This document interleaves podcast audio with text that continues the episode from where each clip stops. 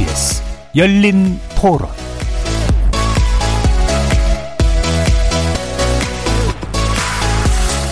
안녕하십니까. KBS 열린 토론 정준희입니다.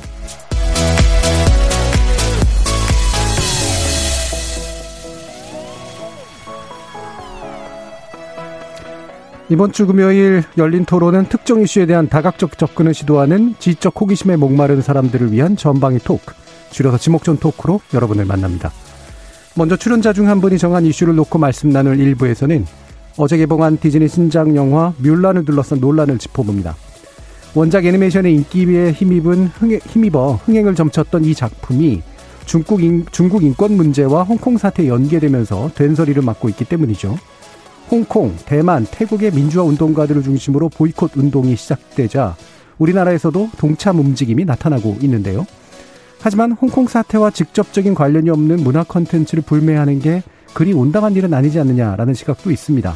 논란을 바라보는 지목전의 시선, 일부 출연자의 픽을 통해 짚어보겠습니다.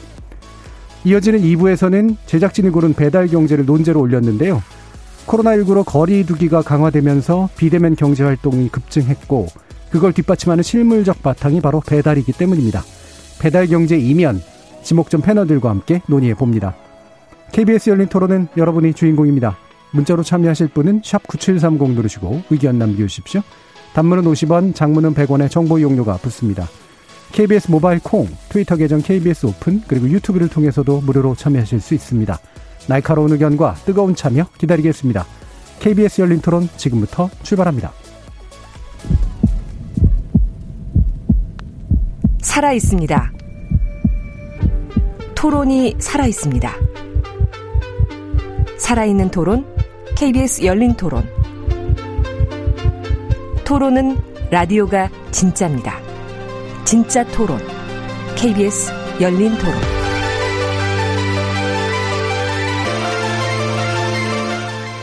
자, 오늘 함께 하실 분들 소개하겠습니다. 문화비평가 이태광 경희대 교수 나오셨습니다. 네, 반갑습니다. 이태광입니다. 나라를 걱정하는 과학자 이종필 건국대 교수 나오셨습니다. 안녕하세요. 이종필입니다. 사람, 사랑, 공감의 소설가 서유미 작가 나오셨습니다. 안녕하세요. 서유미입니다. 규정을 거부한다. 한국 여성 변호사의 손정희 변호사 나오셨습니다. 안녕하세요. 손정혜입니다. 이렇게 물리, 문화 비평가, 물리학자, 법률 전문가, 소설가까지 각기 다른 전공, 개성, 시각을 가지신 네 분의 출연자와 함께 만들어가는 지적 호기심에 목마른 사람들을 위한 전방위 토크, 줄여서 지목전 토크, 출연자의 픽부터 시작해 보겠습니다. KBS 열린 토론. 저는 뮬란이란 영화 자체에 대해서는 되게 좋게 생각을 했고 꼭 보고 싶다고 생각을 했는데 물론 영화는 영화로 봐야 맞는 거긴 하지만 출연 배우 또한 자기가 어쨌든 대중 앞에 나서는 직업이고 자기의 신념에 대해서 좀 더 표현할 때 조심을 했어야 하지 않나 싶고 외적인 논란인 건지 이게 일부러 야기한 건지 모르겠는데 thanks to에 그게 들어간 거는 뭔가 의도가 있지 않을까 보이콧 하는 게 개인적으로는 괜찮다는 생각이 들어요. 그래야지 중국도 어느 정도 인지를 하고 변화하는 모습을 보일 테니까 저는 보이콧에 대해서 찬성이라고 생각이 들어요. 네. 영화 자체하고 거기 나오신 영화 배우잖아요. 그건 별개라고 저는 좀 생각이 들거든요. 영화 자체는 영화 자체로서 감정을 해줘야지 그거를 찍은 배우가 어떤 배경이 어떻다는지 성향이 어떻다는지 이런 거에 대해서 그 배우가 나온 영화 자체를 비판한다는 건 좀 별개 문제라고 생각이 듭니다. 사실 뭐저 디즈니 그런 실사 영화나 만화 즐겨 본거 좋아하는데 소수민족에 대해서 어떤 배를 안 한다면은 보이콧을 통해서 우리가 표현하는 거죠. 우리가 이런 그 생각이 있다. 짚고 넘어가야 된다. 이런 것들을 동시에 사람들한테도 환기를 일으켜 주는 거죠. 저는 사실 이렇게 누군가 보이콧을 한다는 이야기를 듣고 아, 이 영화에 문제가 있구나 알았거든요. 누군가 소리를 내지 않으면 이 영화에 문제가 있다는 걸 모를 수도 있는 거잖아요. 일반 시민들이. 그래서 보이콧을 하고 사람이 동참해 줌으로써 아, 이게 문제가 있는 거구나 해서 조금 더 좋은 방향으로 끌어갈 수 있을 것 같아요. 자, 영화 뮬란에 대한 여러 시민들의 의견도 들어봤는데요. 오늘 주제 이탁강 교수님께서 어, 정해 주셨습니다. 이유 한번 들어보죠. 사실 뭐 디즈니가 지금까지 계속 그 자기들이 만든 그 애니메이션을 실사로 만들어 왔거든요. 근데 이제 작년이죠. 작년부터 이제 물론 뭐 몇 년 전부터 이미 뮬란을 이제 실사화할 거다라는 이야기가 있었고 많은 사람들이 뭐 이제 중국 시장이라는 게 있으니까 당연히 할 것이다 이렇게 생각을 했어요. 그리고 또 비평가들은 그렇게 크게 기대를 하지는 않았습니다. 왜냐하면 원작 애니메이션도 사실 처음에 만들었을 때 상당히 많은 논란이 있었거든요. 그랬죠. 그 일단 어, 중국 민족주의를 자극하는 것이 그, 그 당시에도 역사적 이해가라는 이런 것들이 결여되어 있다는 비판을 음. 받았고 그래서 아마 디즈니 만화 영화 중에서 가장 애니메이션 중에서 몇몇 이제 그런 비평적인 어떤 칭찬을 받지 못한 작품 중에 하나가 음. 뮬란일 거예요. 라이온 킹과 더불어서. 예. 근데 어쨌든 어 그런 것과 상관없이 어쨌든 디즈니는 애니메이션이 나오면은 상당히 많은 이제 관객들을 확보했고 어쨌든 많은 이제 인기를 끌게 되는데 이 뮬란 같은 경우는 이제 개봉을 작년 했더라면 이런 논란이 계속 지속되지 않았을 건데 이게 이제 코비, 이 코로나 때문에, 때문에, 또 개봉이 연, 연기되고 또 계속 홍콩 사태가 악화되고 우리가 생각했던 방식으로 개선되지 않았기 때문에 오히려 이제 이게 굉장히 큰 이슈가 되어버린 거죠. 음. 그러니까 원래는 작은 찻잔 속의 태풍으로 끝날 수 있는 뭐 원래 디즈니가 그냥 디즈니 했네 이렇게 끝날 수 예, 있는 예. 문제였는데 예. 국제 정세라든가 홍콩 사태라든가 이런 것들이 점점 더 이제 음. 불리하게 작용하면서 이게 마치 이제 하나의 정책 이슈가 되어버린 거예요. 음. 그러니까 문화적 상품으로서 디즈니 기획하고 만들었는데 그것도 거기에 쏟아부은 돈도 많고 그것을 회수해야 되지만 지금 이게 이제 어떤 국제적 상황, 특히 지금 미국 같은 경우도 아시아 나토를 만들겠다고 그러고 있고 그런 국제적 상황에 그 엮이면서 우리가 생각하는 어떤 문화의 어떤 의미라든가 이런 것들을 새롭게 바라보는 그런 어떤 쟁점이 아닌가 싶거든요. 예. 그래서 나는 이거를 어, 그냥 뭐 사심 없이 만들었지만 어, 어떤 이런 여러 가지 상황들 때문에 이런 그 문화 상품이 정치적인 어떤 그런 음. 대상으로 이슈로 이렇게 어, 비화되는 그런 것들을 보여준 좋은 사례가 뮬란이 아닌가 싶고요. 예. 또한 가지는 이 뮬란 그 논쟁의 또 핵심은 한국 사회의 어떤 변화를 보여준다고 봅니다. 그러니까 뭐 저의 정도 세대만 되더라도 뭐 디즈니가 뭐 원래 그렇지 뭐 이렇게 생각하지만 어, 지금 젊은 세대들은 그렇지 않은 거예요. 그러니까 예. 어, 이거 이 밀란과 관련돼 또 홍콩 그 민주화 운동과 관련돼 가지고 세계 시민 선언이라는 청년 단체가 발족을 했고요. 이분들이 직접적으로 가서 월트 디즈니 그 지사에 가서 어 시위를 했죠. 그러니까 이런 시위를 하고 이런 방식들 그리고 홍콩 사유를 지지한다고 그러고 사실은 그 홍콩의 이슈라든가 또 이런 문제들이 한국에 과거에는 이제 도달하지 않았단 말입니다. 그런 게 별로 관심이 없었는데 많은 분들이 지금은 이제 이런 홍콩 이슈나 이런 홍콩 민주화 문제가 많은 젊은이들이 관심을 갖는 사안이 된 거죠. 예. 이게 이제 뮬란을 통해서 하나의 한국 사회의 어떤 변화를 보여주는 하나의 지표일 수도 있다 이런 생각이 음. 좀 들더라고요. 그러니까 과거에 이제 디즈니가 뭐 사실 문화비평적 관점에서 보면 뭐 사실 그렇죠. 많이 욕도 먹고 이제 그랬었는데 음. 이게 그 문화비평적 관점 안에서만 끝난 게 아니라 국제 정세하고 맞물렸고 또 한국의 사회적 변화하고도 좀 맞물리면서 나타나는 어, 새롭게 좀 들여다볼 부분이 있는 것 같다라고 판단을 하신 것 같아요. 일단 논란이 되는 지점, 일단 촬영지, 엔딩 크레딧, 그 다음에 음. 이 주연 배우 여러 가지가 좀 섞여 있습니다. 그러니까 뭐 애니메이션에서야 그냥 음. 중국이라는 네. 어, 상상적인 공간 보여줬기 때문에 음. 크게 뭐 문제가 안 됐지만 이건 이제 실사기 때문에 특정한 장소에 가서 로케이션을 해야 되는 거죠. 음. 근데 그게 하필이면 이제 신장 위구르 지역에 가서 찍게 음. 된 거예요. 물론 이제 뭐 와호장룡이나 이런 거 영화 보시면은 과거에 이제 중국 영화들이 그런 어 굉장히 신비로운 서역이라고 우리 보통 부르는 지역에 가서 찍었습니다. 그러니까 뭐 사막 있고 이런데 근데 이제 이거는 신장 위구르 지역이라는 곳이 지금 이제 위구르 그 과거에 위구르 사태도 있었고 중국이 거기 수용소를 지어서 이제 어 그 신장 위구르의 어떤 그런 정치범들을 관리하고 있다. 예. 뭐 이런 이야기들이 계속 지금 흘러나오고 있는데 문제는 이제 그 엔딩 크레딧에다가 디즈니가 이제 음. 거기에 공안국에 감사한다라는 엔딩 크레딧을 올리게 올린 거죠. 예. 이제 그게 일단 그 이슈가 되었고 또 주연 배우를 맡은 유역비 배우가 이제 홍콩 시위가 있을 당시에 그건 아마 작년에 크게 보도가 됐었어요. 그러니까 예. 어, 자기는 홍콩 그 경찰을 지지한다. 그리고 홍콩은 중국 일부다 이런 선언을 해가지고 유역비 자신이 또 굉장히 큰 이슈가 됐던 것이고 그래서 그런 디즈니와 이제 그 출연 배우가 이 문제들을 이제 키우는 어떤 역할들을 하게 된 거죠. 그래서 디즈니 같은 경우는 이제 어 변명을 내, 그 해명을 내놓기를 어, 원래 이제 엔딩 크레딧에는 그와 관련된 장소 촬영 협조나 이런 걸 해준 분들에게 어, 그 감사의 말을 하게 돼 있다. 관례적으로. 예. 근데 이제 안 할 수는 없지 않느냐. 그리고 이제 또 그게 주로 이제 이 촬영지는 중국은 잠깐 나오고 이제 주로 뉴질랜드에서 네. 이제 촬영을 했다고 그래요. 근데 이제 그래서 뉴질랜드하고 같이 이제 감사 표시를 했다. 그러니까 이제 오해다 뭐 이런 식의 어떤 해명들을 하고 있는 거죠. 예. 자, 그래서 지금 뭐 어제 개봉해서 보셨습니다. 이렇게 얘기하면 좀 되게 좀 그런 상황이죠. 네, 못 보셨을 것 같고 영화 내 쪽으로 이야기하는 거는 아무래도 좀 이렇게 좀 어려운 일인 것 같은데 마침 이제 영화 외적인 문제들하고의 접점들이 좀 많은 그런 거예요. 그래서 그 외적인 문제들이 어떻게 지금 영화하고 연관되는가라고 하는 걸 이따 좀 짚어볼 텐데 일단 그 전에 이제 뭐 원작이라고까지 말하는 그렇지만 원본이 됐던 이 애니메이션 영화 어, 아마도 다들 보셨을 것 같습니다.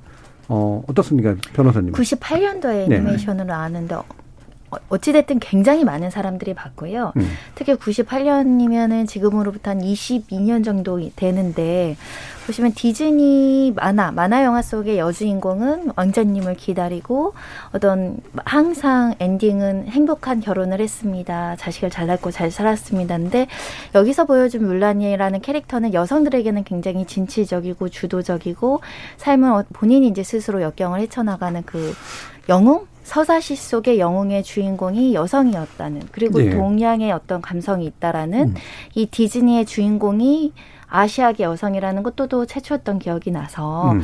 굉장히 많은 감흥을 줬던 거고 그 만화 영화 자체가 재밌죠. 음. 조조조 쫓아다니는 그런 것도 사실은 동양적 사고거든요. 네.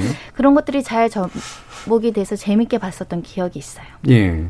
어, 사실 그 전까지만 해도, 그러니까 원래 이제 그런, 어, 유럽을 배경으로 하는 백인 중심의 중세적인 질서가 이제 그 디즈니 만화 속에 이제 많이 좀 반영이 됐었는데 이게 나름대로 좀 여성 서사라든가 뭐 탈서양적 서사라든가 이런 게 이제 일부 들어간 측면들이 이 시기부터 시작된 건 맞는 것 같은데 뭐 오리엔탈리즘이다 뭐 또 이런 욕도 또 많이 듣기도 하고 뭐 그랬습니다만 그래서 나름대로 이제 대중적인 인기는 분명히 좀 있었던 것 같아요. 이종필 교수님은 좋게 보셨었나요?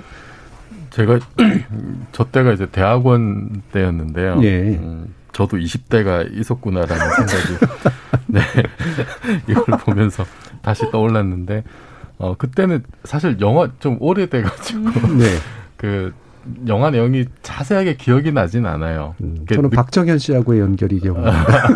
느낌적으로만 이렇게 좀 네. 기억에 남아 있는데, 음, 저 때도 이제 그 이제 그 전반적인 좀 분위기 이제 주변에서 나왔던 얘기들이 이제 그 헐리우드이 좀 약간 소재가 떨어진 거 아니야? 막 네. 이런 얘기들이 나왔던 것 같아요. 그래서 그 뭐 저기 다른 나라 유럽의 옛날 신화라든지 음. 뭐 이제 이젠 그게 이제 중국 아시아에 있는 어떤 옛날 이야기까지 끌어다 쓰는 건가 라는 이제 소재 확장이라는 면에서 좀 이제 음. 좀 예의가 됐었던 것 같고 그리고 사실 98년이면은 이게 중국이 지금처럼 엄청나게 이렇게 음. 그 세계적인 영향을 미치기 전이었거든요. 네. 그러니까 제가 이제 그 저 때 이제 대학원에 있을 때인데 저 무렵에 이렇게 중국에서 유학생들이 이제 많이 오기 시작하던 무렵입니다. 저 때가. 음. 그래서 그때도 사실은 아직까지도 중국이 뭐 슈퍼파워가 될 거라든지 음. 이런 생각을 전혀 못할 때고 못할 때죠. 예. 중국은 아직 한국보다 한참 밑이야 이런 음. 생각이 굉장히 많았던 때예요. 음. 그래서 좀 이렇게 지금도 여전히 그렇습니다만 우리나라에서 중국을 굉장히 좀 이렇게 얕잡아 보고 예. 이런 게 훨씬 더 강했던 시절이거든요. 음. 그래서 어 그런데 그 할리우드이 저렇게 중국의 옛날 서사에 이제 주목을 했다라고 하는 것이 어떻게 보면은 그때는 아 중국이 왜 예를 들면 이런 거죠. 아시아면 우리도 있고 일본도 있는데 왜 왜 우리는 건너뛰고 중국이지 이런 생각도 잠깐 이제 예. 들기도 했었고 근데 이제 지나고 보니까 아 이게 정말 중국이 슈퍼파워로 가는 음. 결국은 이게 다시 실사로 만들어지는 거는 누가 봐도 이거는 이제 중국 시장을 보고 있는 예, 거니까 그렇죠. 그런 연결점이 또 이제 생기는가 싶기도 하고 저는 그 스토리 자체는 이게 이제 그 아시다시피 이제 그 여자 주인공인데 이분이 그 가족을 대신해서 이렇게 네. 전쟁에 참가는 이제 이런 얘기잖아요. 그래서 그 보면서 아, 중국에 저런 얘기가 있었구나 싶으면서도 음.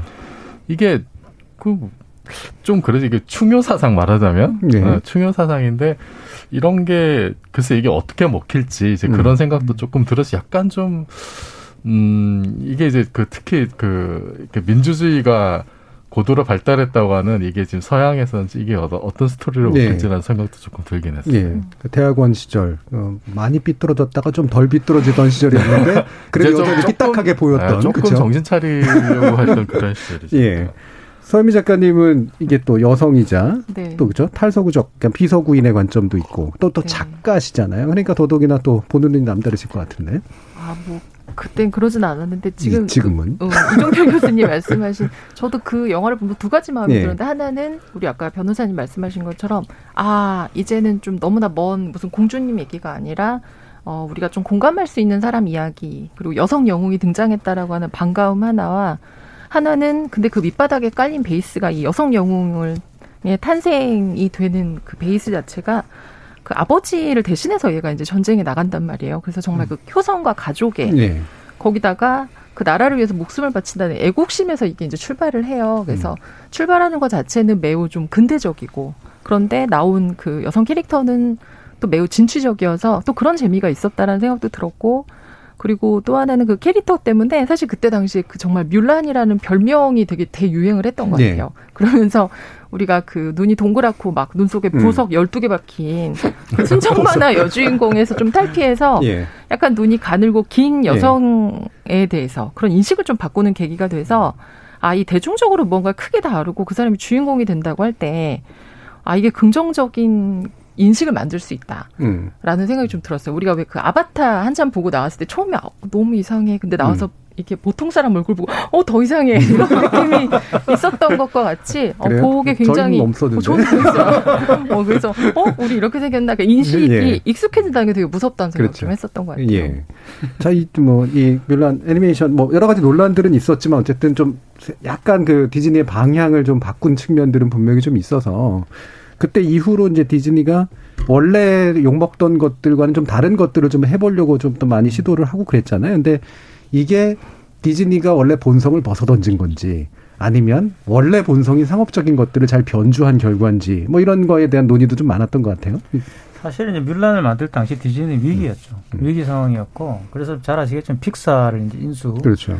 인수했다고 하지만 사실 픽사가 이제 디즈니 인수한 거로 봐야 되는데 그때 이제 픽사 사장이 바로 음. 유명한 스티브 잡스입니다. 그러니까 그 픽사가를 인수하면서 디즈니가 이제 말 그대로 어, 이 실사의 시대, 그 실사의 어떤 시대로 오게 되는 거라고 저는 생각이 드는데, 어, 그러니까 뭐 자기, 이, 이 사람들이 애니메이션을 만들면서 한 100년 살았잖아요. 또 이제 실사로 만들면서 한 100년 살겠구나 그런 생각을 했었어요, 그때. 근데 이게 이제 실사가 됐을 경우에는 뮬란 같은 경우는 왜 다시 뮬란을 만들려고 했을까? 사실 그때도 애니메이션으로서 그렇게 완성도가 이제 높다라고 평가를 안 했고 가장 중요한 건 오리엔탈리즘이었어요. 네, 그러니까 그렇죠. 일단 동양인을 그렇게 묘사하는 것 그리고 그 여러 가지 중국의 어떤 그 화풍이라든가 또는 그런 그 애니메이션 자체의 어떤 그런 느낌이나 이런 것들이 굉장히 오리엔탈리즘적이죠. 예. 그러니까 우리는 사실 그렇게 어, 생각하지 않는데 이제 그쪽에서 서양 사람들이 바라보는 그런 중국의 모습을 보여줬다는 거죠. 그게 이제 상당히 그때 많은 반, 반발을 불러일으켰고 또 그때 또 postcolonialism과 탈식민주의적인 경향이 굉장히 강할 때였기 때문에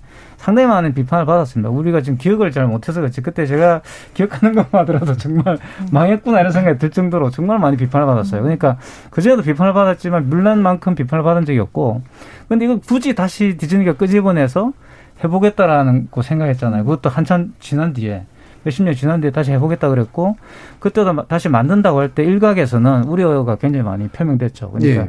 왜 이걸 만들려고 하냐? 결국은 돈 아니냐? 음. 결국은 중국 시장을 바라보고 무리수를 두고 있는 거 아니냐 이런 평가들도 많이 있었어요.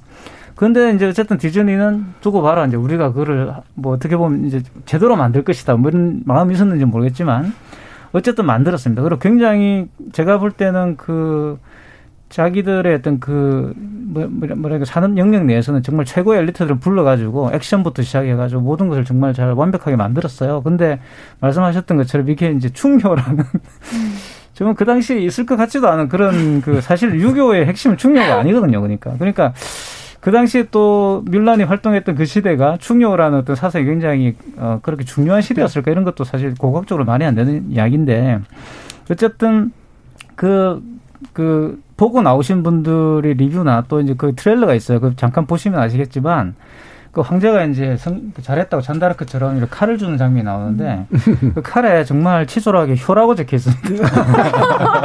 한자로? 한자로 효라고 적혀 있어요. 그 이게 정말 보면서 저는 그 트레일러를 보면서도 이거 뭐지라는 생각이 들었어요. 그러니까 그게 그것도 어떻게 보면 이제 그러니까 지금까지 서양 사람들이 이렇게 동양에 대해서 뭔가 영화를 만들어가 성공한 영화가 거의 없어요. 예. 참 생각해 보시면은 음. 그 Die Another Day라고 공공칠에서도 한국을 네. 그린 적이 있습니다. 음. 한국을 그린 적이 있는데 한국 농부가 이런 물소를 몰고 가고 막 이런 게 나와요. 그러니까 네, 그렇죠. 한국인들이 그때 네. 화가 나가지고 불매 운동을 했었거든요. 네. 그 불상 불상 밑에서 뭐 이상한 장면도 타이, 있고. 예. 타일랜드 절 같은 게 막 나오고 이래요. 그러니까 이게 이제 서양 사람들이 생각하는 동양인 거죠. 그러니까 그것을 탈피하지 못한 거 아닌가 하는 생각이 들고 그래서 이런 여러 가지 문제들이 중첩됐는데 여기에 이제 플러스 알파가 붙은 그 예. 더해진 것이 바로 홍콩 음. 문제가 이제 겹쳐진 것이고 그러니까 젊은이들은 사실 한국의 젊은 세대들은 굉장히 지금 자유주의의 가치를 정상적인 것으로 지금 인준하고 있는 시대라고 볼, 그 세대라고 볼 수가 있는데 그래서 공정성 개념도 사실은 그런 자유주의적 개념의 측면에서 나오게 되는 거잖아요. 그죠? 그런 관점에서 봤을 때 이제 용납이 안 되는 거죠. 거기다가 여기에서 그려지고 있는 동양이라는 것이 정말 서양의 어떤 판타지를 되풀이하는 수준이었을 때 자기 인정의 어떤 그런 것도 있- 그 요구도 있는 거죠. 예. 우리를 제대로 좀 봐달라 이런 것들도 있는 것이고 그래서 상당히 좀 어, 물론 뭐 그렇다고 디즈니가 뭐 한국 시장에서 망하지는 않겠지만 상당히 좀 무리수를 했는데 결국은 그 무리수가 무리한 결과로 이어진 거 아닌가 이런 예. 생각이 좀 들어요. 근데 사실 2000년대 중반 이후로 그 서양 그 유명한 학, 그 사상가라든가 이론가들이나 이런 분들한테 중국 자본이 많이 뿌려졌거든요. 예, 중국으로 많이 또 모셔오고 막 컨설팅도 받고 그렇죠. 엄청난 돈 지불하고 저희 지도 교수도 그런 쪽이었었는데 네, 그런데 이분들이 이제 막 갑자기 중국 사나 중국 사상을 또 공부하기 시작을 해요.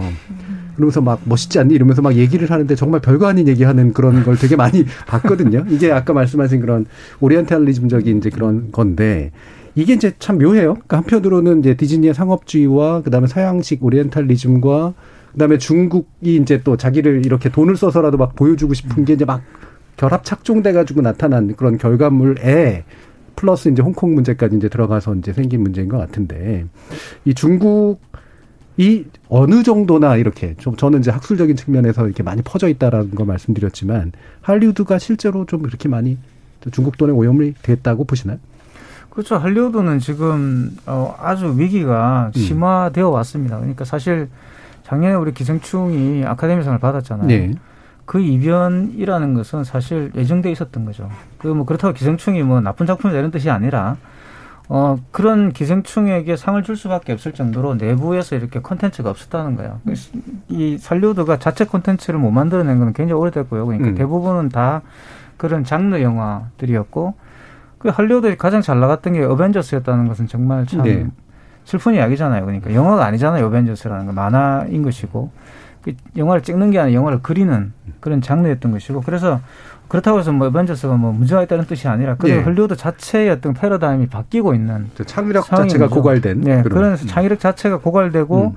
그 만들기는 굉장히 잘 만드는데 음. 새로운 내용이 없는 거죠. 그러니까 그게 이제 문화 산업의 문제점이기도 한데 이제 그런 부분들을 극복할 수 있는 돌파할 수 있는 길이 사실 오직 하나 뭐겠습니까? 그러니까 동양으로 이제 동양 시장을 노리는 거죠. 예. 그리고 사실 우리가 어떻게 보면 약간 과소평가하는 게 있지만 우리나라 시장이 사실 세계 영화 시장에 차지하는 비중이 어마어마하게 높아요. 음.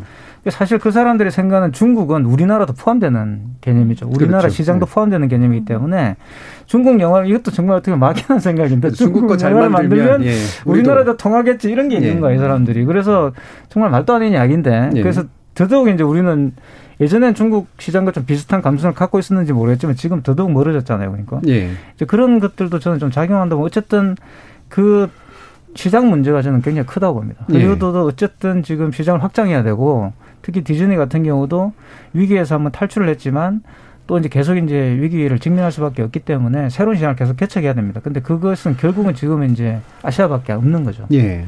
그러니까 지금 이제 미국에 있는 문화자본도 그렇고 산업자본도 그렇고 사실은 이제 중국이라는 상당히 꽉 막힌 시장이 하지만 규모는 또 엄청나게 소비력도 되게 좋은 그런 시장을 어떻게 대해야 되는가의 문제에 대한 고민들이 굉장히 많은 것 같아요. 그래서 이런 모습들로 나타나는데 다른 분들도 이런 예, 중국의 시장을 바라보면서 이제 미국의 자본들이나 아니면 문화적인 권력들이 하고 있는 모습들에 대해서 뭐 나름 보시고 있는 부분들이 있으세요? 일단 변호사님? 중국, 그러니까 자본이란 것이 문화에 투자를 할 수 있지만 문화에 개입하고 통제하고 이걸 검열하기 시작하면 부작용이 따를 수 있다라고 통상적으로 인식돼 왔는데 그게 현실에서 펼쳐진 게 이 물리안 물리안에서 유역비가 쓴 글도 예. 저는 이런 의심을 해보는 거죠. 이게 유역 비가 음. 진정하게? 음. 우러나와서 썼을 것이냐. 음. 그럼 친정부, 친중국을 드러냄으로 인해서 사실 유역비가 가질 수 있는 중국 자본의 힘이 생기는 거죠. 예. 그러니까 한편은 완전 적이 음. 되지만 씀으로 인해서 어쩌면 그래서 이 영화의 캐스팅이 될 수도 있겠다. 이게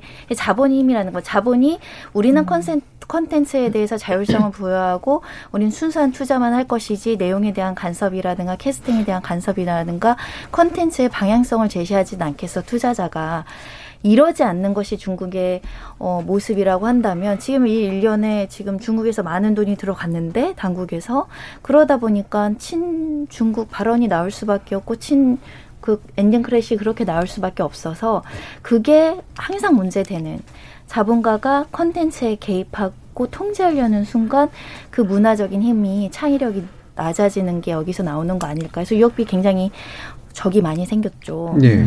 그래서 보통 그런 예민한 발언을 잘 하지 않죠. 통상적인 상식이라면 음. 굳이 내가 적을 만들면서 이렇게 했다는 건 유역비 나름대로의 사정으로 자본주의 계산이 있었을 수 있다 이런 생각도 해봅니다. 예. 이정필 교수님. 그 저는 그 우리나라에서 이렇게 좀 유능한 PD 분들 이런 분들이 왜 몇 년 전부터 이렇게 중국으로 많이 갔었죠. 진출하셨다고.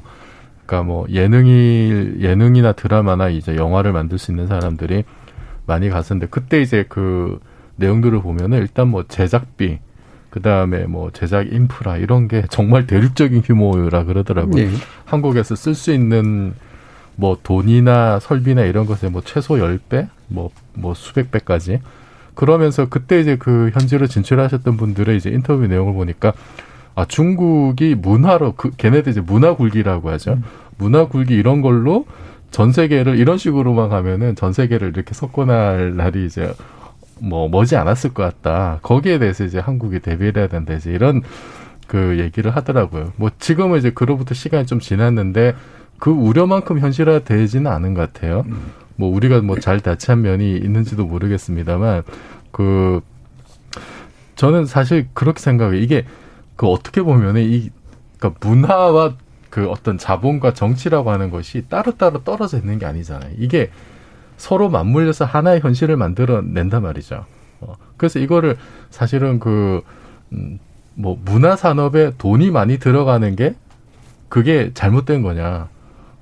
그거는 저는 그 자체는 전혀 이제 문제가 아니라고 보거든요. 예. 근데 그, 어, 현실이 문화에 어떤 식으로 투영이 될 것이고 그 창작자가 이 세상을 어떤 가치관으로 바라볼 것인지 저는 이제 이게 굉장히 좀 중요하다고 보는데 음. 그러면은 저는 역으로 사실은 그런 생각이 들어요. 우리가 사실 그 문화 콘텐츠 역량이 굉장히 많이 올라왔는데 이걸 가지고 그럼 어떻게 그 뭐 예를 들면 뭐 디즈니라든지 이런 쪽에서 그 걔네 그 디즈니가 가지고 있는 어떤 여러 가지 제작 역량이나 배급 역량이나 이런 것과 사실 좀더 이렇게 연결을 할 수 있는 좀 더 나은 방향으로 그런 쪽으로 우리가 그 할 수 있는 방법 없을까? 중국은 뭐 돈이 많고 물량이 많은데 우리가 할 수 있는 다른 영역들 없을까 이런 생각도 음, 좀 들었습니다. 서유미 작가님은 네. 중국 시장을 보고 책을 쓰실 생각은 없으셨나요? 네. 아 근데 그 소설에서도 중국의 힘이 정말 좀 대단한 예. 게 요즘 그렇지 않아도 SF 소설이 인기가 많잖아요. 음, 그렇죠. 근데 그 중국 SF 소설가들의 그 위상이라는 게 굉장히 예. 세계적이거든요. 음. 그래서 뭐 테드 창도 그렇고 켄리오나 뭐 유치신이나 뭐 삼체 예, 같은 경우도 예. 굉장히 이제 음. 인기가 많았었는데 예전에는 다른 곳에서 인기가 많다가 중국을 마지막으로 어떻게 보면 중국으로 흘러들어가는 방향이었다면 그렇죠. 예. 요즘은 이제 중국계 음. 뭐 미국인들이라든가 이런 어떤 유럽에서 활동하는 중국인들이 문화적으로 굉장히 큰 힘을 가지고 중국에서부터 흘러나오는 것들이 좀 있는 것 같아요. 음. 중국에서 일단 인기가 있으면 이거는 정말 너무나 세계적인 거기 때문에 아까 유역비 말씀하신 것처럼 다른 걸 잃어도 중국을 잃지 않는 방식 으로 그래서 저는 아까 말씀하신 중국 시장을 겨냥하고 싶네요. 어, 네. 이렇게 된다니까.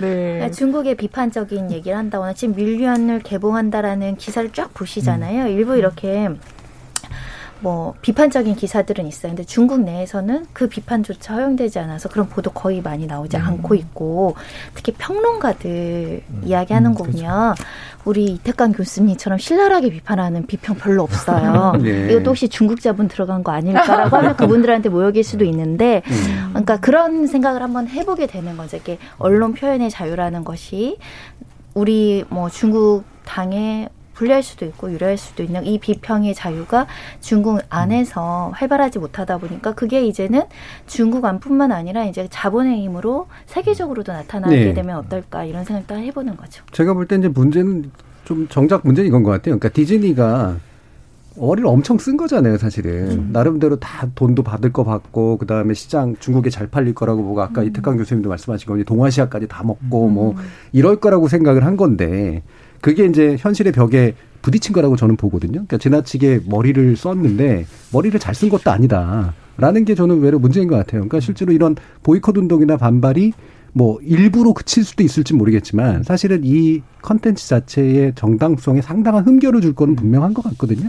금방 말씀하신 것처럼 구조가 더 빨리 변했죠. 네. 이분들이 생각했던 그런 마케팅의 어떤 음. 어, 예측보다 구조가 이렇게 근본적으로 바뀔 건 생각을 안 했던 음. 거니까. 그러니까 이게 이제 결국은 문화산업 우리도 이거는 배우는 교훈이 있다고 저는 봅니다. 네. 우리도 지금 K K 뭐 뭐, K-팝이니 음. 뭐 이렇게 한류니 뭐 이렇게 지금 막 들떠 있지만 사실 문화산업은 그런 예측을 사실 하기 굉장히 어렵거든요. 그렇죠. 그래서 이제 사실 이걸 할 수 있는 것들이 학계라든가 이제 비평계라든가 이런 데서 같이 이제 사실 이런 이야기를 논의하면서 예측을 하게 되는 거예요. 그게 바로 이제 굉장히 중요한 여우형 리더십이잖아요. 그게. 음, 그죠? 음.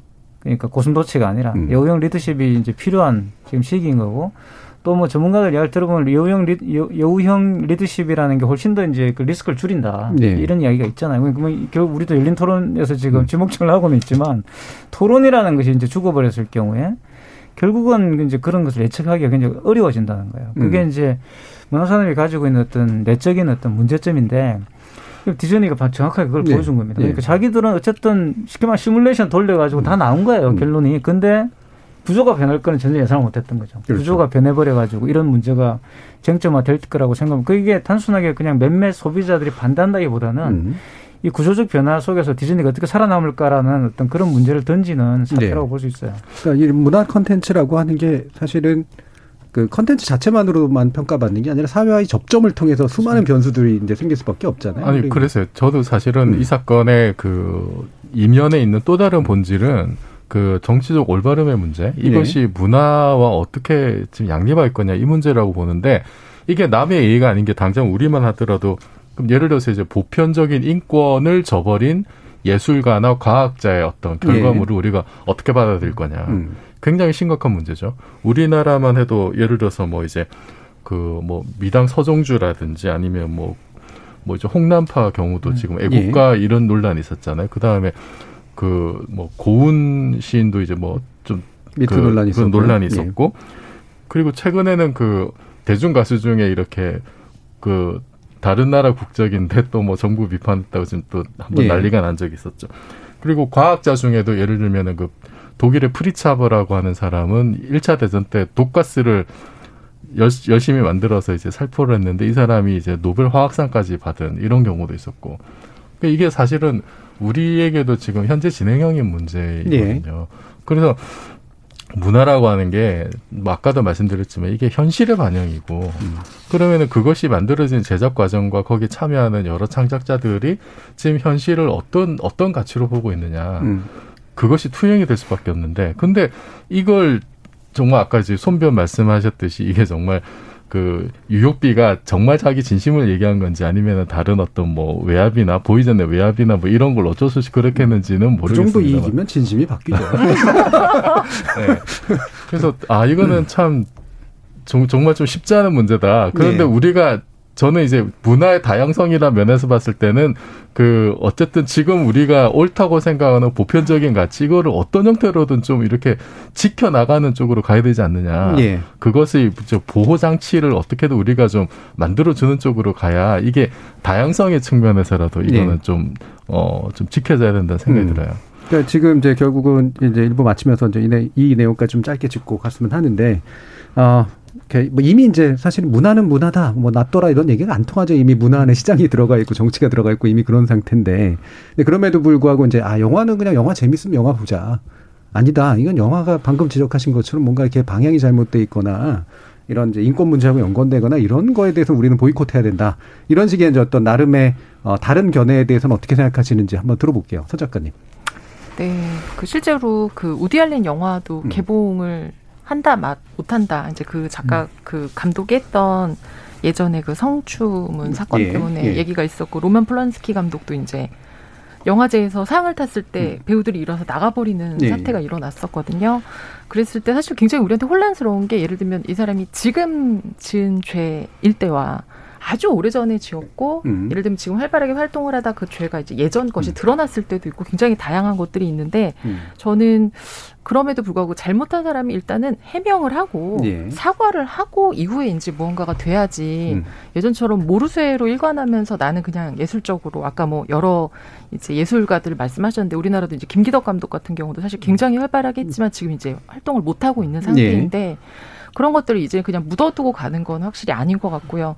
독자나 뭐 관객들도 이제 그렇게 기다려주거나 어리석진 음. 않아서 이제는 되도록이면 윤리적인 소비를 하려고 하거든요. 네, 네. 윤리적인 향유를 하려고 음. 하고 그래서 그런 것들을 이제 다 같이 좀 경각하면서 가야 할 필요가 있을 것 음. 같아요. 적어도 당사자가 인지하고 거기에 대한 입장을 밝히는 네. 것들은 좀 필요하다. 네. 손변호사님. 저는 밀크티 동맹이라는 거를 요번에 찾아보고 너무 재밌다고 생각했어요. 예. 그걸 밀크티라고 표현하는 것 자체가 밀크티를 즐겨 마시는 민족 중에 뭐 태국, 대만, 홍콩이 같이 음. 반 중국 그 시연대란다는 게 일정 부분 그런 가치가 공유되고 있는 거죠. 문화는 문화일 뿐이고 그럴 만한 사정이 있을 수 있어. 자본에 의해서 휘둘리는 부분도 있을 것이고 하지만 다른 장점을 보고 이 문화를 소비해야 된다는 소비층도 있는 반면 이 정치적인 관점이나 소수민족이라는가 위구르족의 위구르인들에 대한 어떤 인권적인 가치가 높은 사람들에게는 그 문화를 보는 것만으로도 불쾌감을 야기할 네. 수 있다라는 거죠. 그래서 문화를 만드는 사람, 소비하는 사람, 유통하는 사람들은 그것에 대해서 좀 섬세할 필요가 있다. 그리고 캐스팅 단계부터 고려될 필요가 있다. 만약 우리나라에서 친일을 굉장히 옹호했던 사람이 갑자기 친일 반민족 투쟁을 하는 여전사로 캐스팅이 됐다고 한다면 예. 그건 사실 제작자가 오판한 거잖아요. 예. 오판의 대가를 치러야 된다는 그렇죠. 거죠. 몰입이 안 되죠, 그러면. 예, 음. 그런 문제가 지금 여기에 음. 드러나고 음. 있는데 이런 일은 또 발생을 할 수 있다. 그런 점에 있어서는 문화는 예측 수 있지만 섬세한 배려거든요. 음. 그런 배려를 좀 해줬으면 좋겠다. 예. 어, 우리 그 픽해 주신 교수님 가기 전에 이종필 교수님부터 짧게. 예. 저는 안 볼 것 같아요. 음. 그냥 마음이 잘 안 가지네요. 예. 네. 음. 확실하게 표현하셨습니다. 예. 뮬란 스토리도 문제죠 사실. 그게 음. 이제 상대 적군으로 나오는 사람들이 사실 우리 조상들입니다. 음. 보시면 그게 마법사로 나오는데 아. 그건 우리 조상이에요. 사실은 이 뮬란 자체가 남북조 시대의 네, 한족 그렇죠. 이야기거든요. 네. 고구려하고 싸우는 이야기도 있어요. 원본에는 음, 음, 고구려에 가서 싸우는 내용도 있고 번외편이. 그래서 어쨌든 사실 이런 부분들 알, 알고 보려고 그러면 보기가 굉장히 어렵잖아요. 네. 결국 정치라는 것은 알면 문제고 음. 그것과 문화라는 것은 이 알명과 충돌했을 경우에는 알을 선택하는 게 맞는 거죠. 음. 그래서 말씀하신 대로 지금의 어떤 홍콩 문제나 이런 것들을 해결하기 위한 그런 어떤 이슈로서 이것이 이용 그 이야기되고 있는 것들은 굉장히 바람직하다고 저는 생각합니다. 예, 정치라는 건 모를 때는 그냥 모르는 거지만 음. 알고 난 다음부터는 다르게 행동하는 거다라는 그, 런 말씀이셨네요. 네. 자, 그러면 우리 청취자들 의견도 좀 들어봐야겠네요. 정희진 문자 캐스터. 네, 청취자 여러분이 보내주신 문자 소개해드리겠습니다. 테스터 TV님. 애니메이션은 재미있었습니다. 개봉에 맞춰 기대를 갖고 실사 영화를 봤는데 재미가 없었어요. 종욱님, 뮬란에 한정하지 말고 중국 자본이 할리우드 영화계에 미치는 영향력에 대해서 생각해 봐야 할 때입니다. 그리고 중국 배우들 출연은 헐리우드 영화의 보험 같은 게 아닐까요? 중국에서 개봉하면 제작비는 일단 뽑을 수 있으니 말이죠. K79808073님. 논란이라고 하니 갑자기 보고 싶어지네요. 홍콩 문제에 있어 우리는 중립을 지켜야 한다고 봅니다. 이제 세상은 미국 중심으로 돌아가지 않습니다. 원희님, 중국은 위구르족과 티벳을 독립시켜야 한다고 생각합니다. 해주셨고요. 장호민님, 디즈니는 원래 상업적이고 돈에 대한 촉이 상당히 발달했다고 봅니다. 뮬란 만화 영화도 안 봤고 실사 영화 역시 안 볼 거지만 중국 시장이 어마어마하게 크기에 헐리우드 또한 중국 시장을 중요하게 여길 수밖에 없을 겁니다. 김정우님, 불매운동의 취지가 설득력이 없다면 관객들은 상관하지 않고 극장으로 향할 겁니다. 영화 불매운동 자체는 별 문제가 없다고 봅니다. 라고 보내주셨네요. 네, KBS 열린 토론. 이 시간은 영상으로도 생중계되고 있습니다. 유튜브에 들어가셔서 KBS 일라디오 또는 KBS 열린 토론을 검색하시면 지금 바로 토론하는 모습 영상으로 보실 수 있습니다. 계속해서 청취자 여러분들의 날카로운 시선과 의견 보내주세요. 지금까지 문자캐스터 정의진이었습니다. 네. 복잡한 문제이긴 하지만 어, 누구의 관점에서 어떻게 접근해야 되는가라는 부분에 대해서 생각해보는 그런 계기를 어, 주지 않는가 싶습니다. 어, 한국의 경우도 우리의 민주화, 그다음에 5월 광주 같은 경우가 세계 시민들에게 빚을 진 부분들이 있었죠. 그때 어, 전 세계에서 보여준 나름의 응원과 연대 정신의 관점에서 봤을 때 우리는 또 누구에게 응원을 두고 또 연대를 해야 될까 한번 생각해 볼 때인 것 같습니다.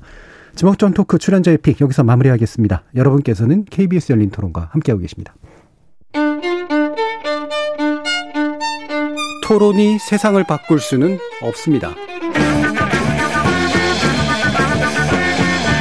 하지만 토론 없이 바꿀 수 있는 세상은 어디에도 없습니다.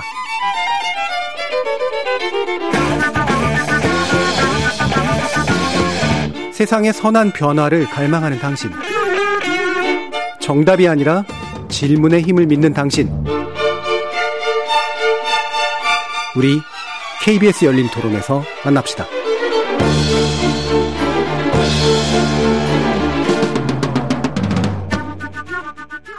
어, 저 요즘에 배달 엄청 많이 시켜 먹어요. 코로나 때문에 어쩔 수 없이 배달 시키는 게 있기도 한데 그거를 계속 배달집까지 내면서 먹기엔 좀 많이 부담되니까 좀 깎아주거나 아니면은 이벤트 같은 좀 잠깐이라도 코로나 끝날 때까지만 이벤트라도 해줬으면 좋겠어요. 치킨, 피자 뭐 이런 거, 햄버거 그런 거 많이 먹죠.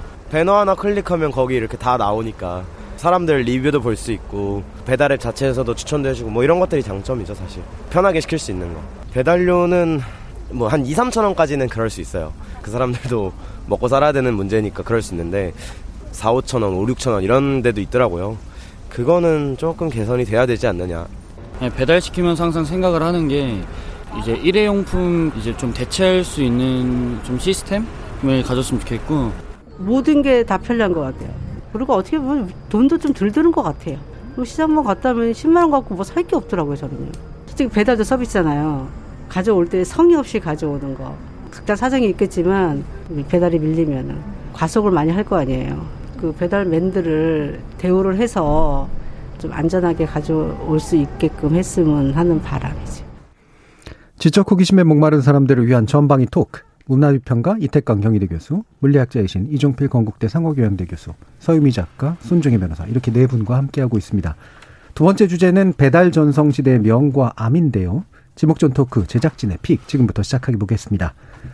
자, 시민들도 뭐 이러저런 얘기를 해주셨고, 2, 3천 원은 괜찮아, 4, 5천 원 너무해, 뭐 이런 식의, 그 미묘한 감각에 대해서도 말씀을 주셨는데, 어, 여러분들도 배달 많이 이용하시나요? 가장 많이 이용하실 것 같은 이종필 교수님부터.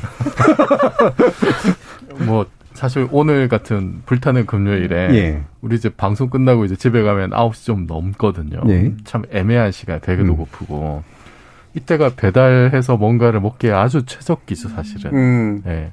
근데 이제 요즘은 제가 그 1인분 시키셔야 되잖아요. 네. 어, 배달비 왜좀 혼자만 아깝네. 있다고 생각하세요? 아, 어, 혼자, 혼자 있습니다. 네. 혼자 있는데 2인분을 먹는 경우들이 있죠. 뭐 동네 이제 그 뭐 맛집 같은 데서 뭐 이제 치킨이나 뭐 예. 족발이나 보쌈 같은 거 이제 가끔 시켜 먹는데 요즘은 제가 그 살 좀 빼려고 덜 먹으려고 음. 먹는 거는 최근에 많이 못 시켜보고 음. 그냥 이제 생활용품들 네. 부피가 큰거 음, 뭐 화장지나 뭐 쌀 같은 거 뭐 아니면 쌀도 먹는 건데요? 아, 그러네요. 네. 네. 그런 아니면은 뭐 이제 먹는 것 중에도 예를 들어서 뭐 수박이나 이렇게 부피가 크고 혼자 예. 이렇게 뭘 하기 어려운 거는 다 이제 사실은 음. 인터넷으로 이렇게 하거나 아니면 직접 이제 뭐 배달 주문하거나 이제 그렇게 되고 뭐 최근에는 제가 좀 약간 이렇게 그 요즘 말로 신박했던 게 음.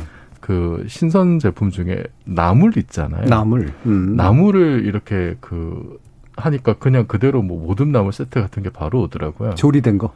그러니까 바로 먹을 수 있는. 어, 예. 그, 예. 음. 그래서 야 정말 이, 이 정도면 정말 배달의 끝판왕이구나라는 생각이 들기도 했습니다. 예. 이태강 교수님도 많이 하시지 않나요? 저도 음, 뭐 네. 잘 먹는데 예. 주로 이제 집에서 해 먹을 수 없는 걸 주로 시키죠. 음. 근데 뭐 신기하게도 말씀하신 것처럼 맛집들이 이제 배달해 주잖아요. 요즘 그렇죠. 그러면 예. 이게 저는 완전히 음. 패러다임을 바꾼 것 같아요. 예전에는 배달 음식의 장르가 정해져 있었잖아요. 그렇죠. 뭐 짜장면 시킨다든가 뭐딱 정해져 있었는데 지금은 이제 다 되는 거예요. 다 되는 거고. 그러니까 이제 맛집을 시키는 아까 전에 그 배달료 말씀하셨는데 가까운 거리면 2, 3천 원이고요. 5천 원 이 정도 나왔다 그러면 아마 그거는 먼좀 거리. 구역이 먼 음, 음. 심지어는 뭐 제 집이 이제 이태원인데 거기서 저기 삼각지까지도 시킬 수 있어요. 그러니까 예. 숙명여대까지도 시킬 수 있기 때문에 거기서 오면 한 5천 원 정도 줘야 되는 거죠. 근데 거기까지도 배달이 된다는 건 정말 놀라운 거고 음. 심지어는 아이스크림도 배달이 될 정도니까 이거는 디저트 숍도 검색해 보시면은 맛있는 디저트가 있으면 검색하 그걸 하면은 이 다리를 건너와요 그러니까 예. 그런 것도 정말 놀라운 것 같고 그래서 정말 조금 배달이라는 것이 패러다임이 바뀐 거 아니냐 음. 좀 충격을 받았어요. 자, 이렇게 다양하게 시켜보신 자의 경험이 아주 빛나는 그런 질문이었는데, 서유미 작가님은 어떠세요? 저는 사실 코로나하고 상관없이 평소에 반찬을 많이 시켜 먹어요. 반찬. 음. 반찬을 정기적으로 시키는 건 아니지만 이제 한 번에 되게 다양하게 이것저것 시켜서 음. 하면 완전 완전 조리식품 이렇게 조, 음. 나물처럼 이것도 있고 반 반조리도 조리도 있고. 있고, 음. 뭐.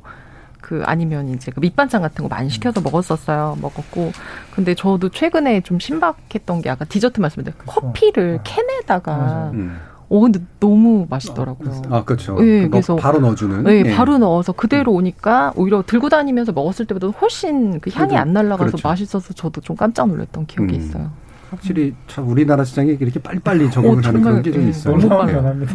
사실은 배달은 이제는 안 되는 게 없는 것 같아요. 네. 웬만한 건 다 돼서 저는 요즘에 거의 마트를 가지 않거든요. 음. 마트 안 가서 그냥 다 배달 배달 배달 배달. 그러니까 너무 손쉽게 또 시키니까 너무 자주 시키는 경향도 있어서 살림살이 대부분 뭐 하다못해 달걀도 배달하는 시대인데 안 되는 게 뭐가 있겠나 싶고 어, 그 해당 어플, 뭐, 배달, 이런 거 굉장히 잘 시키는데, 시키면서 늘 고민은 그 시청자분이랑 똑같아요. 쓰레기. 음. 3번은 저희 동네 맛집 중국집이 있는데, 거기도 거기에 올라와 있더라고요, 어플에. 그래서 내가 그냥 두 군데를, 이쪽은 원래 시켜봤으면 시켜봤는데, 이쪽에서 오니까 포장 용기 오더라고요. 네. 이쪽에서 시키면 그냥 그릇을 갖다 음. 주고 아파트 앞에 두면 그냥 가져가시고 음. 그리고 이제 요즘에 자영업자분들이 배달 전쟁이다 수수료가 엄청 비싸서 부담돼서 배달을 하면 할수록 미치는 기분이 든다는 글도 막 올라와요. 네. 그래서 가급적이면 동네는 일반 전화로 하고 음. 배달 앱을 사용을 자제하는 정도 하고 있죠. 예. 저 이렇게 일반 전화를 일부러 찾아서 하시는 분들도 계시더라고요. 예. 아니 요즘은 일반 전화로 저도 해봤는데 예. 아, 오히려 그 거기서 앱으로 시키세요 이러시는 분도 예. 있죠. 그런 예. 경우가 예. 훨씬 많이 늘어났더라고요. 그러니까 자체 배달하는 인력이 있는 분들은 예. 일반 전화로 그렇죠. 해주면 예. 수수료나 이게 굉장히 절약이 된대요. 예를 들면 뭐 우리 많이 안 시켜도 2만 원짜리 시키면 못 대고 못 대고 못 대고 하면 정말 그냥 일반 전화보다 더 손해라고 하시는 분들도 있고 음. 자체 인력이 없어서 사장님들이 지금 오토바이를 타시는 분들도 생겼고 네. 아니 그냥 이 배달 그 그분들 콜 받는 게 굉장히 어려워서 뭐 10개씩 밀려 있고 막 막 안절부절하시는 사장님들 많더라고요. 음. 민원이 들어오니까 너무 늦게 오면. 네.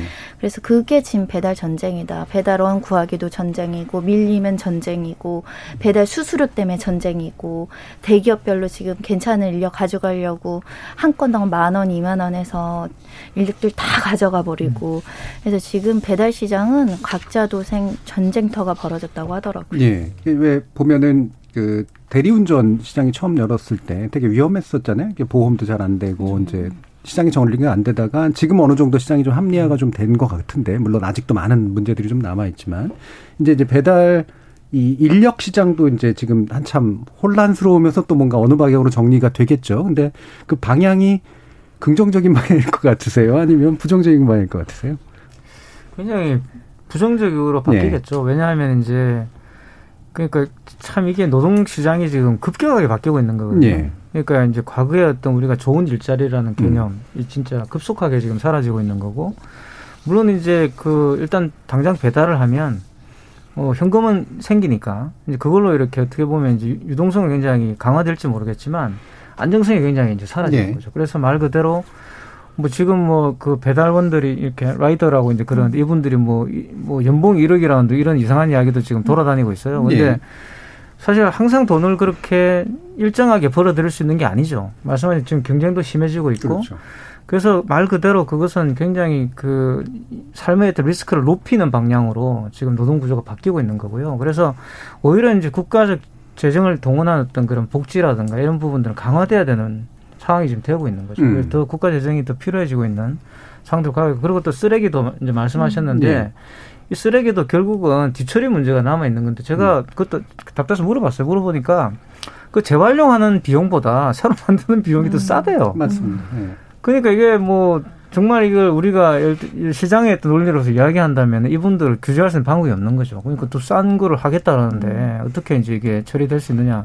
그 특히 쓰레기 같은 건 지금 특히 플라스틱 쓰레기 같은 경우는 굉장히 지금 심각한 상황이 와 있기 때문에 이런 문제들이 이제 점점 더 이제 등장할 것이고 그리고 이런 문제를 잘 풀어야지만 되지 않을까라는 생각이 음. 들고요. 일단 가장 심각한 것은 결국 이제 노동 구조가 굉장히 어, 급격하게 변하고 있다. 그리고 이제 대형 유통 지금 그 마켓 같은 경우도 마트 같은 경우도 지금 굉장히 위기잖아요. 네. 결국 그것도 이제 고용이었는데 그런 고용들이 지금 사라질 위기가 점점 다가오고 있는 거죠. 음. 지금 안 그래도 언급을 해주셔서 이제 연봉 1억이 넘는다라고 하는 얘기가 또 이제 퍼져가지고 어, 이 배달 라이더 한번 해보겠다라고 나서시는 분들도 굉장히 많아지고 있다 그러거든요. 연봉 1억 딱 그러니까 눈이 번쩍 뜨지 않으세요? 예. 어, 그렇죠. 사실. 예. 그러니까 저보다 많이 하는데. 어, 근데 사실은 이게 사람이 많아지면은 항상 예외적인 그렇죠. 성령 네. 분포의 예외적인 아웃라이어들. 어떤 포션은 음. 있을 수밖에 없고 저는 다른 식으로 하니 배달해서 그렇게 좀 힘든 일에서 돈 많이 버는 게 그게 좋은 사회 아닌가 생각이 그렇죠? 들어요, 예. 사실은. 예. 그렇죠. 우리가 너무 이렇게 배달한다고 천 원 주면 천 원 주는 배달료도 아깝다라고 생각한 거 그거 자체가 저는 문제라고 봐요. 네. 그 우리나라가 그 개발도상국 시절에 이렇게 한참 성장할 때는 값싼 노동력으로 뭔가를 많이 이루어왔잖아요. 음. 그게 사실은 말이 좋아 값싼 노동력이 다른 말로 하면 그냥 사람을 착취하는 거거든요. 근데 지금 이제 세상이 조금씩 바뀌면서 최저임금 이야기도 나오고 하는 게 이제는 사람의 그 정당한 노동에 대해서 가치를 제대로 지불해 주자라는 거고 이게 사람의 노동에 대해서 정당한 지불을 하지 않으면 그냥 싸구려로 가는 거예요, 전부 다. 그냥 음. 저질로만 다 가는 거죠. 근데 그, 그거는 예를 들어서 개발도상국 시절에 못 살던 시절에 어쩔 수 없는 어떤 그런 과정이었다 하더라도 지금 우리가 그렇게 지금도 그렇게 살 수는 없는 거거든요. 네. 그 인간의 노동에 대해서 우리가 정당하게 지불해줘야 나의 어떤 노동의 가치도 정당하게 지불을 받는 거기 때문에 저는 그 힘든 일을 하시는 분들에게 그만큼의 그, 그 지불을 굉장히 많이 해줘야 된다. 많이 해줘야 되고 사실은 그 지금 이제 임금 문제도 있지만 여러 가지 안전 문제나 이런 게 안전 문제도 급, 예, 급격하게 예. 지금 이게 정말 한, 한국의 압축 성장 비슷하게 급격하게 지금 세, 시장이 새로 생기고 코로나 때문에 더더욱 이게 가속화되기 때문에 미처 준비하지 못한 음. 그런 것들이 너무나 많은 것 같아요. 그 이거는 사실 어쩔 수 없는 면이 있기도 하지만은 근데 이게 앞으로의 추세가 이렇게 갈 거라고 하는 거는 사실 뻔히 예견이 되는 거잖아요. 예견이 음. 되고 또 하나 문제는 이게 지금 4차 산업혁명하고 맞물리면 분명히 이거를 이제 또 기계가 어느 정도 대체를 할 텐데 그랬을 때 지금 이 사람들의 어떤 그 새로운 어떤 그 어떤 적응이라든지 이런 데 대한 대비도 지금부터 좀 고민해야 되는 게 아니냐. 네. 그런 생각도 좀 들었습니다. 근데 1억을 버시는 분이 배달비를 많이 받아서 1억을 번게 아니라 아침부터 정말 정말 너무 많이 많은 건수를 해서. 네, 사실 저는 음. 되게 불안해요. 네. 왜냐하면 최근에도 배달 50대 치킨 음. 사망 사고도 있었는데 음. 저도 오다가 중환선을 넘어서 가시는 음. 배달하시는 분들이 급한 거예요. 빨리 해야 되니까 빨리. 몇천 원짜리 계속 많이 해야지 그게 충족이 되니까 그래서 지금 실제로 통계상 오토바이 사고 되게 많이 늘었대요. 네. 그리고 진짜 빨리 가시는 게 보여요. 그리고 음. 되게 자주 보여요. 이렇게 통마다 회사 이름도 써 있기도 하고. 빈도수가 많이 높아졌어요. 네. 네. 그러다 보니까 안전 사고에 대한 우려가 되게 저는 크고 저는 한번 배달의 편의성을 느껴보니까 배달 계속 할 것 같거든요. 음. 저 같은 사람 엄청 많겠죠. 그러면 저는 안전수칙에 대한 대안이 나와야 된다. 우리나라가 도로가 좁아서 너무 안타까운데 버스 전용 차도처럼 배달하시는 분들 좀 안전장치를 할 수 있는 도로 구역을 만들든가 사고가 계속 늘어나서 오토바이 사고는 나오면 크게 다치잖아요. 네. 그래서 그 연봉 그 1억 얘기가 나온 게, 그 하루에 번 월, 그 하루에 번 게 47만 원 정도가 됐다라고 해서 계산해서 1억 이상 뭐 이렇게 된 건데 단순하게 50만 원이라고 쳐도 100건이거든요. 5천 원을 쳐도 100건이거든요. 그렇죠. 그 100건을 해줄 수가 있었겠느냐라는 그런 생각이 반드시 들 수밖에 없는데 소유미 작가님은 어떻게 보세요? 네, 진짜 그 음식 배달뿐이 아니라 택배도 그렇고 이제 정말 배달 자체가 우리 삶 속에서 이제는 뭐 내가 조금 덜 한다고 뭐 없어지고 예. 할수 있는 건 아닌 것 같아요. 그래서 어, 라이더들 중에 요즘은 사실 이제 고용이 불안하니까 여성분들도 생기고 택배 그렇죠. 보니까 저희 예. 동네도 부부가 하시는 분들 예. 왜냐면 건당 받으니까 음. 가족이 이제 뛰어들어서 이걸 하시는 분들이 있는데 이랬을 때 아까 말씀하신 만약에 나중에 어, 정말 로봇이 무언가를 대체한다고 할 때 이분들은 나중에 무슨 일을 할까라는 생각도 들고 그리고 이분들이 만약에 진짜 아까도 그 50대 가장분 그 차에 치여서 이제 죽는 사고 같은 것들이 났을 때 이분들을 둘러서 이 가족들의 생계는 어떻게 할까. 그래서 이게 지금 너무 힘드니까 막 뛰어들고 급하니까 사람 쓰고 왜 쿠팡도 그 밤새 음. 그 택배 싸는 분들 네. 되게 이제 하루하루 가서 많이 하셨는데 이것들에 대한 것들이 좀 마련이 돼야겠다는 생각이 들어요. 음. 또 일회용품 얘기도 좀 아까 하셔서 그러니까 참 이게 개선 방안이 없을까 아무리 생각해도 아까 이태강 음. 교수님도 저희 타, 그 이제 대만 사례가 결국 예. 이제 우리에게 모범이 될 수밖에 없는데 대만도 대만도 배달을 굉장히 많이 하는 많이 나라잖아요. 음. 대만은 무조건 종이입니다. 음. 그리고 이제 그런 규정을 확실하게 정부에서 만들어요. 가이드라인을 만들어 가지고 어 그게 어떻게 보면 좀 나쁜 측면도 있겠지만 너무 정부가 통제하고 이제 그러니까 그런 것도 있겠지만 또 그런 이런 부분들은 제가 볼 때 정부가 규제를 만들어서 가이드라인을 줘야 된다 봅니다. 그리고 아까 전에 이제 그 안전 문제도 사실은 이제 일부 소비자들 내에서 그런 게 있었어요. 이제 조금 택배가 늦게 와도 음. 또는 이제 배달이 늦게 와도 불평하지 말자 뭐 이런 운동도 SNS상에 있었는데 그렇게 이제 소비자 운동만으로 끝나는 문제가 아니죠. 그게 분명히 이제 그런 음. 가이드라인을 주고 그와 라이드 교육을 이제 시키는지 회사를 이제 사실 관리 감독을 해야 되는 거죠. 그런 예. 책임들은 정부에 있다고 보고요. 말씀하신 것처럼 이제 우리 돌아갈 수가 없다는 거예요. 이제 예. 이걸 한번 경험해 버렸고 또 이쪽 산업이 생겼기 때문에 결국 합리화밖에는 방법이 없습니다. 그렇죠. 그러니까 법이나 여러 가지를 만들어서 이런 부분을 합리화하고 조금 더 이제 이런 어떤 리스크나 또 여러 가지 요소, 위험 요소들을 줄이는 방향으로 가야 되는 거죠. 그게 저는 제도화되고 이러면서 양성화하는 방향으로 가야 된다는 거예요. 그래서 음.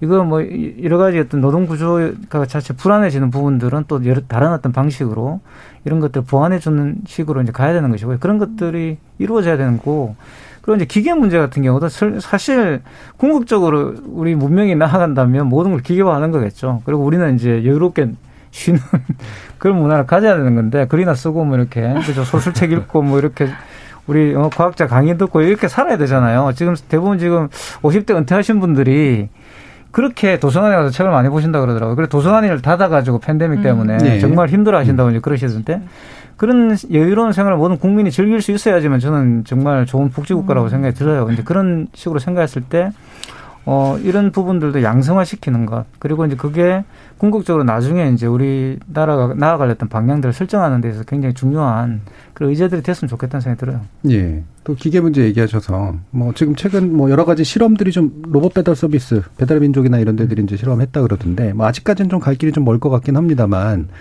외국에는 이제 드론 드론 가지고 할 거다 뭐 이런 짬뽕으로 드론으로 하면 어떨까 뭐 이런 생각도 좀 들고 되게 복잡하긴 한데 어떻게 보세요, 교수? 아니 그 저희 이제 건국대 같은 경우도 보면 이렇게 배달 로봇이 바퀴 네. 달린 차륜형 로봇이 이렇게 돌아다니게 샌드위치 같은 거 커피 같은 거 넣어가지고 어, 예. 이제 시범적으로 하고 있는데 뭐 이제 그 업체에서 조사한 거 보면은 굉장히 음. 만족도도 높고 음. 뭐 이제 개선할 점도 분명히 있습니다만 근데 당연히 앞으로는 그렇게 되지 않을까라는 생각이 들고 그 미국의 그 유명한 보스턴 다이나믹스사 있잖아요. 이제 네. 로봇 만드는 거기서 스팟이라고 하는 그 개 로봇 개 음. 이거를 일반 시판을 한 게 이제 얼마 전이에요. 음. 그러니까 대략 한 9천만 원 정도 이미 이제 작년까지는 기업의 리스 형태를 이렇게 했었고 군대에서도 이미 이제 뭐 그냥 짐 싣고 이렇게 하는 거를 이미 이제 쓰고 있는 정도인데 예를 들면은 이게 네 발로 다니기 때문에 계단 같은 거 우리나라에서 예를 들어서 뭐 이제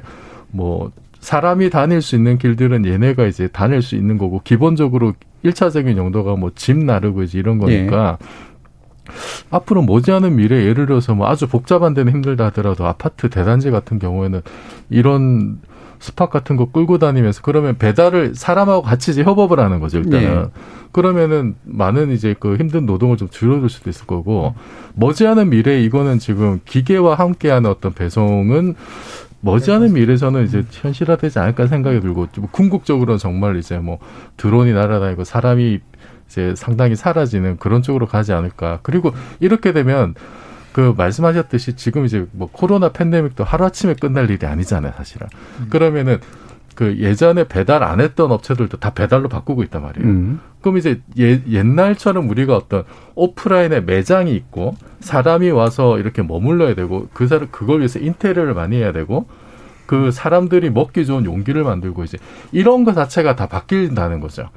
그냥 이렇게 사람 보기 좋은 용기가 중요한 게 아니라 배달의 안전한 용기가 나오고 그것도 이제 친환경적인 이런 게 이제 각광을 받을 거고 그럼 얼마나 예를 들어서 사람이 많이 오는 것보다는 로봇 개가 얼마나 많이 있을 수 있느냐 뭐 이제 이, 이, 런 게 이제 중요할 수도 있는 시대가 되는 거죠. 근데 여기에 그 아까 이태권 교수님 말씀하셨듯이 이런 데 대해서 정부가 좀 이렇게 어떻게 하면 이것이 친환경적이고 그 다음에 친인간적이고 친노동적으로 바뀔 거냐라는 음. 거를 지금부터 좀 미리 음. 좀 고민을 하고 선제적으로 가이드라인 만드는 게 중요하지 않을까. 음. 그 로봇과의 어떤 그 머지않은 미래 공존을 위해서 그리고 환경과의 공존을 위해서 그 아까 제가 말씀드렸던 새벽 배송 같은 거 보면은 보냉제로 오는 게 여러분 다 아시겠지만 예. 그냥 종이의 얼음이에요. 음. 그렇죠. 그래서 이거는 전혀 환경 문제 일으키지 않는 음. 거란 말이죠.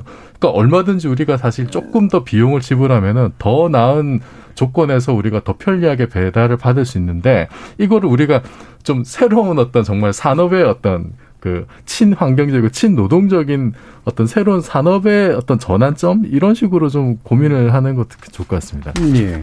이게 이제 입법 과제도 있고 뭐 행정력을 동원해 가지고 이제 뭐 영을 시행령을 바꾸거나 뭐 좀 더 단순하게 쉽게 할 수 있는 부분도 있고 그럴 텐데 워낙 많은 부분이라 어, 변호사님은 이게 대충 어떤 쪽에서 좀 먼저 좀 시작됐으면 좋겠다 이런 생각이 좀 있으세요? 지금 코로나19에 대처하느냐고 음. 정부에서 이거를 TF를 구성하기에는 아직 조금 시급한 네. 면이 있지만 저는 법률적으로 이제 예상되는 부작용을 말씀을 드리면은 일단 독점에 대한 문제가 발생할 거예요. 지금 음. 그 배달하시는 분들 지금 서로 얼마나 많이 가져가는지 경쟁하고 음. 있는데 어찌됐든 한두 업체가 뭐 할 거라고 예상이 되는 순간 배달원들의 지위가 굉장히 하락하고 네. 이 협상 자체가 안 되는 구조적인 모순에 빠지기 때문에 이거를 독점 규제를 세, 세밀하게 법을 규정을 해야 된다라는 음. 거하고 두 번째는 산업재해 관련한 예산하고 법제도를 굉장히 많이 바꿔야 굉장히 부담스러운 사건들이 많이 생길 겁니다. 배달하는 음. 과정에서.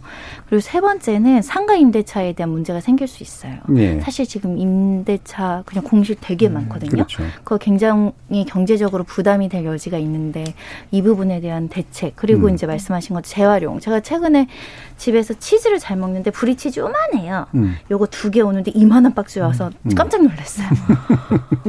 그래서 아 이, 이렇게 보내도 괜찮나 보다. 거기에는 음. 냉동재가 두 개 들어있었고요. 이렇게 무슨 뽁뽁이 같은 걸 음. 이만큼 넣었더라고요. 아, 그래서 6,000원, 6,700원짜리인가 그랬을 네. 거예요. 어, 이거는 진짜 뭔가의 큰 대책이 나와야겠다. 음. 그러면 저거 안 버리고 그냥 이렇게 모아놔요. 음. 근데 이거는 좀 너무 심각해요. 어, 안 버리고 모아놔도 버틸 수 있을 정도로 집이 크신 거군요. 서로 바로바로 버려야 돼. 네.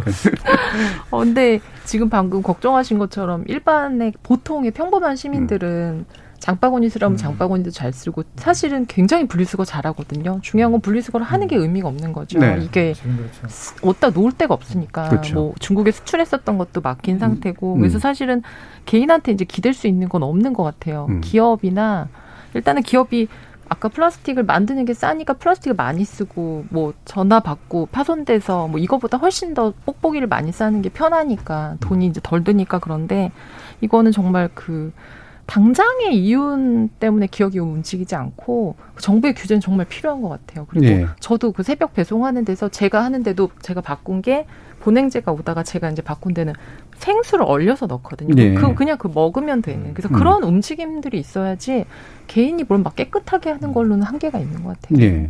그렇죠. 개인에게 많은 부담을 주기보다 그러니까 물론 네. 소비자가 소비자로서 요구를 해야죠. 네. 이런 것들을 써주는 식으로 요구를 해야 되고 또 정부는 상당한 규제책들이나 이런 것도 좀 과감하게 좀 추진도 해야 되고 그다음에 기업 같은 경우에는 이게 그냥 다시 수익을 위해서 단, 단기적인 시각으로 볼 게 아니라 네. 장기적으로 산업 구조가 바뀔 거기 때문에 좀 선제적으로 좀 이런 것들에 대응하는 기업들이 좀 나와서 그게 성공을 해야 되고 뭐 이런 게 좀 복잡하게 연결이 좀 되는 것 같아요. 그러면 요 배달 문제 이게 아마 이제 더 이상 예전으로 돌아갈 수 없는 상황들이기 때문에 아마 한 가지 아이디어가 예. 있어요. 배달을 시킬까 말까 사실 다 직근처니까 제가 가서 가져와도 되는 음. 거리들이 상당히 많습니다. 음. 그렇죠. 근데 배달이 너무 편하니까 눌러요. 음. 할인해주면 갈 여지가 있나 그 고민했는데 요즘, 요즘 포장 할인 하잖아요. 네. 어 거의 거의 저희가 세, 그 보는 어플이나 제가 시키는 데는 예. 어 배달했을 때 뭐 천 원, 이천 원 더 내는 거지 할인이 있거나 음. 더 대폭되거나 이런 집은 별로 못 봐서 음. 그런 부분들 좀 그게 틈새 시장이 또 생겼어요. 아. 그렇게 해서 네. 가지고 픽업해주는 네. 또 배달 서비스가 또 생겼어요. 그 옵션을 선택하면 값을 음. 약간 깎아주는 그런 것도 좀 있었죠. 그 또 하나 좀 하나 짚었으면 하는 게 지금 이제 서울시에서도 공공 배달앱 제로 배달 이런 것이 네. 시작하고 있고 경기도에서도 10월 중에 론칭할 거라고 하는데 이게 사실 참 좀 민감한 문제잖아요. 이게 네. 지자체나 정부에서 이렇게 시장에 과다하게 개입해서 혁신기업 죽이는 음. 거 아닌가라는 논란이 있고 또 다른 한편에서는 지금 뭐 배달의 민족이 천하 통일을 해서 시장 점유율이 99% 정도 되고 음. 수수료 문제라든지 뭐 라이더 문제라든지 이런 거 있는데 그걸 독점 기업에 맡겨놔도 되느냐라는 문제가 있어. 이거 참 새로운 어떤 그 균형점을 찾아 나가는 지금 시기인 것 같아요. 네. 근데 사실 우리 입장에서는 그 이렇게 수수료가 내려가서 가격이 내려가면 좋긴 한 건데 음. 이 문제도 좀 이렇게 좀 다 같이 한번 좀 지혜를 모아봐야 되지 않을까. 지금 뭐 당장 어떤 답을 제가 뭐 드릴 수는 없겠습니다만. 예. 네. 서혜미 작가님. 네, 저도 윤리적인 소비 아까 우리 음. 그 영화 때도 얘기했었는데 윤리적인 소비를 해주고 목소리를 낼 필요가 있는 것 같아요. 음. 목소리를 내서 어 예를 들면 기업들도 그런 얘기를 하는데 저도 요번에 이제 이런 일들을 겪으면서 아까 정치 얘기하셨는데 민감해지면 정치적으로 사람이 변할 수밖에 없는 것 같아요. 그렇죠. 자꾸 예. 모여서 목소리를 내고 관심을 갖고 들여다보고 그래서 어, 잘 살고 후세를 위해서는 조금 우리가 어떻게 보면 좀 목소리를 내고 모아야겠다라는 생각, 열심히 좀 들여다봐야겠다는 생각 하게 돼요. 예. 이태강 교수님. 사실 지금 저는 가장 우려되는 거는 딴 거 다 떠나가지고 환경 문제예요, 환경 문제. 예. 가장 우려되고요. 그러니까 태국에 있는 한 예술가가 자기가 이제 그 14일 격리 기간 동안 코로나 격리 기간 사용한 그 플라스틱 제품을 전부 다 전시를 음. 했어요. 근데 어마어마한 양이었어요, 그게. 14일 동안 자기 혼자 사용한 게. 그러니까 이런 것들이 정말 과거에는 그래도 팬데믹 이전에는 이런 문제를 개선해야지 이런 논의들이 있었는데 이제 아예 그런 논의도 좀 사라진 것 같고 그래서 이런 문제들이 아무리 상황이 급하더라도 조금 이제 좀 선제적으로 고민해야 되는 부분이 있는 거죠. 그러니까 올해 여름에 분명히 우리 경험했잖아요. 그러니까 태풍이 막 마구마구 몰려오고 맞아. 폭염에 여름이 온다고 하면 폭염이 여름이 아니라 정말 네. 끝나자마자 바로 이렇게 가을이 와버리고 뭐 이런 정말 우리가 경험해보지 못한 그런 기후들이 지금 계속 펼쳐지고 있잖아요. 그죠? 이런 문제들이 이제는 굉장히 시급하다, 우리들에게. 그래서 전반적으로 국가 플랜을 다시 짜는 그런 패러다임의 전환이 요구된다는 거죠. 이게 단순히 배달업의 어떤 문제라기보다는 이게 국가의 어떤 전체의 어떤 생존과 관련된 문제 아닌가라는 생각이 좀 들어서 사실 좀 잠이 잘 안 와요. 참 걱정스러워요, 정말. 어, 정말, 걱정스러워요. 네. 나라를 걱정하시는 과학자님. 자연을 걱정하는 평론가님. 아, 나라를 걱정하시는 이종필 과학자님의 그런 마지막 마무리 발언 들어볼까요? 어, 저는 굳이 우리가 그렇게 빨리 물건 안 봐도 되는 게 있거든요. 네. 네. 그런 거는 좀 이렇게 우리가 좀 여유를 가지자. 그리고 음. 다들 힘든 만큼 우리가 조금 더 참고 그리고 조금 더 고통을 좀 나누는 그런 좀 너그러운 마음을 가졌으면 좋겠습니다. 예. 저기 아까 이제 이태강 교수님께서 또 대만 이야기를 해주니까 많은 반응들이 좀 있었는데요. 다랭님이나 흐르는 강물님 유튜브로 배달이 많은 대만에서 법으로 배달 음식을 종이 포장하게 한 것을 배워야 하지 않을까요? 음. 우리도 의견을 모아서 실시해야 한다고 봅니다. 개인의 실천은 한계가 있어요라는 그런 의견 주셨습니다. 의견 감사합니다. KBS 열린 토론 격주 금요일은 지적 호기심에 목마른 사람들을 위한 전방위 토크 줄여서 지목전 토크로 청취자 여러분을 만나고 있는데요. 오늘은 네 분의 전문가와 함께 영화 뮬란 보이콧 운동의 이유 그리고 배달 전성 시대의 명과 암 두 가지 주제를 가지고 다양한 의견 나눠봤습니다. 문화비평가 이태광 경희대 교수, 물리학자이신 이종필 건국대 상호교양대 교수, 소설가 서유미 작가 그리고 손종혜 변호사 네 분 모두 수고하셨습니다. 감사합니다. 감사합니다. 참여해주신 시민동객 여러분들께도 감사하다는 말씀 전합니다. 청취자들의 적극적인 참여로 만들어지는 KBS 열린 토론. 생방송 놓치신 분들을 위해 팟캐스트 준비되어 있고요. 매일 새벽 1시에 재방송도 됩니다. 저는 다음 주 월요일 저녁 7시 20분에 다시 찾아뵙겠습니다. 지금까지 KBS 열린 토론 정준이었습니다.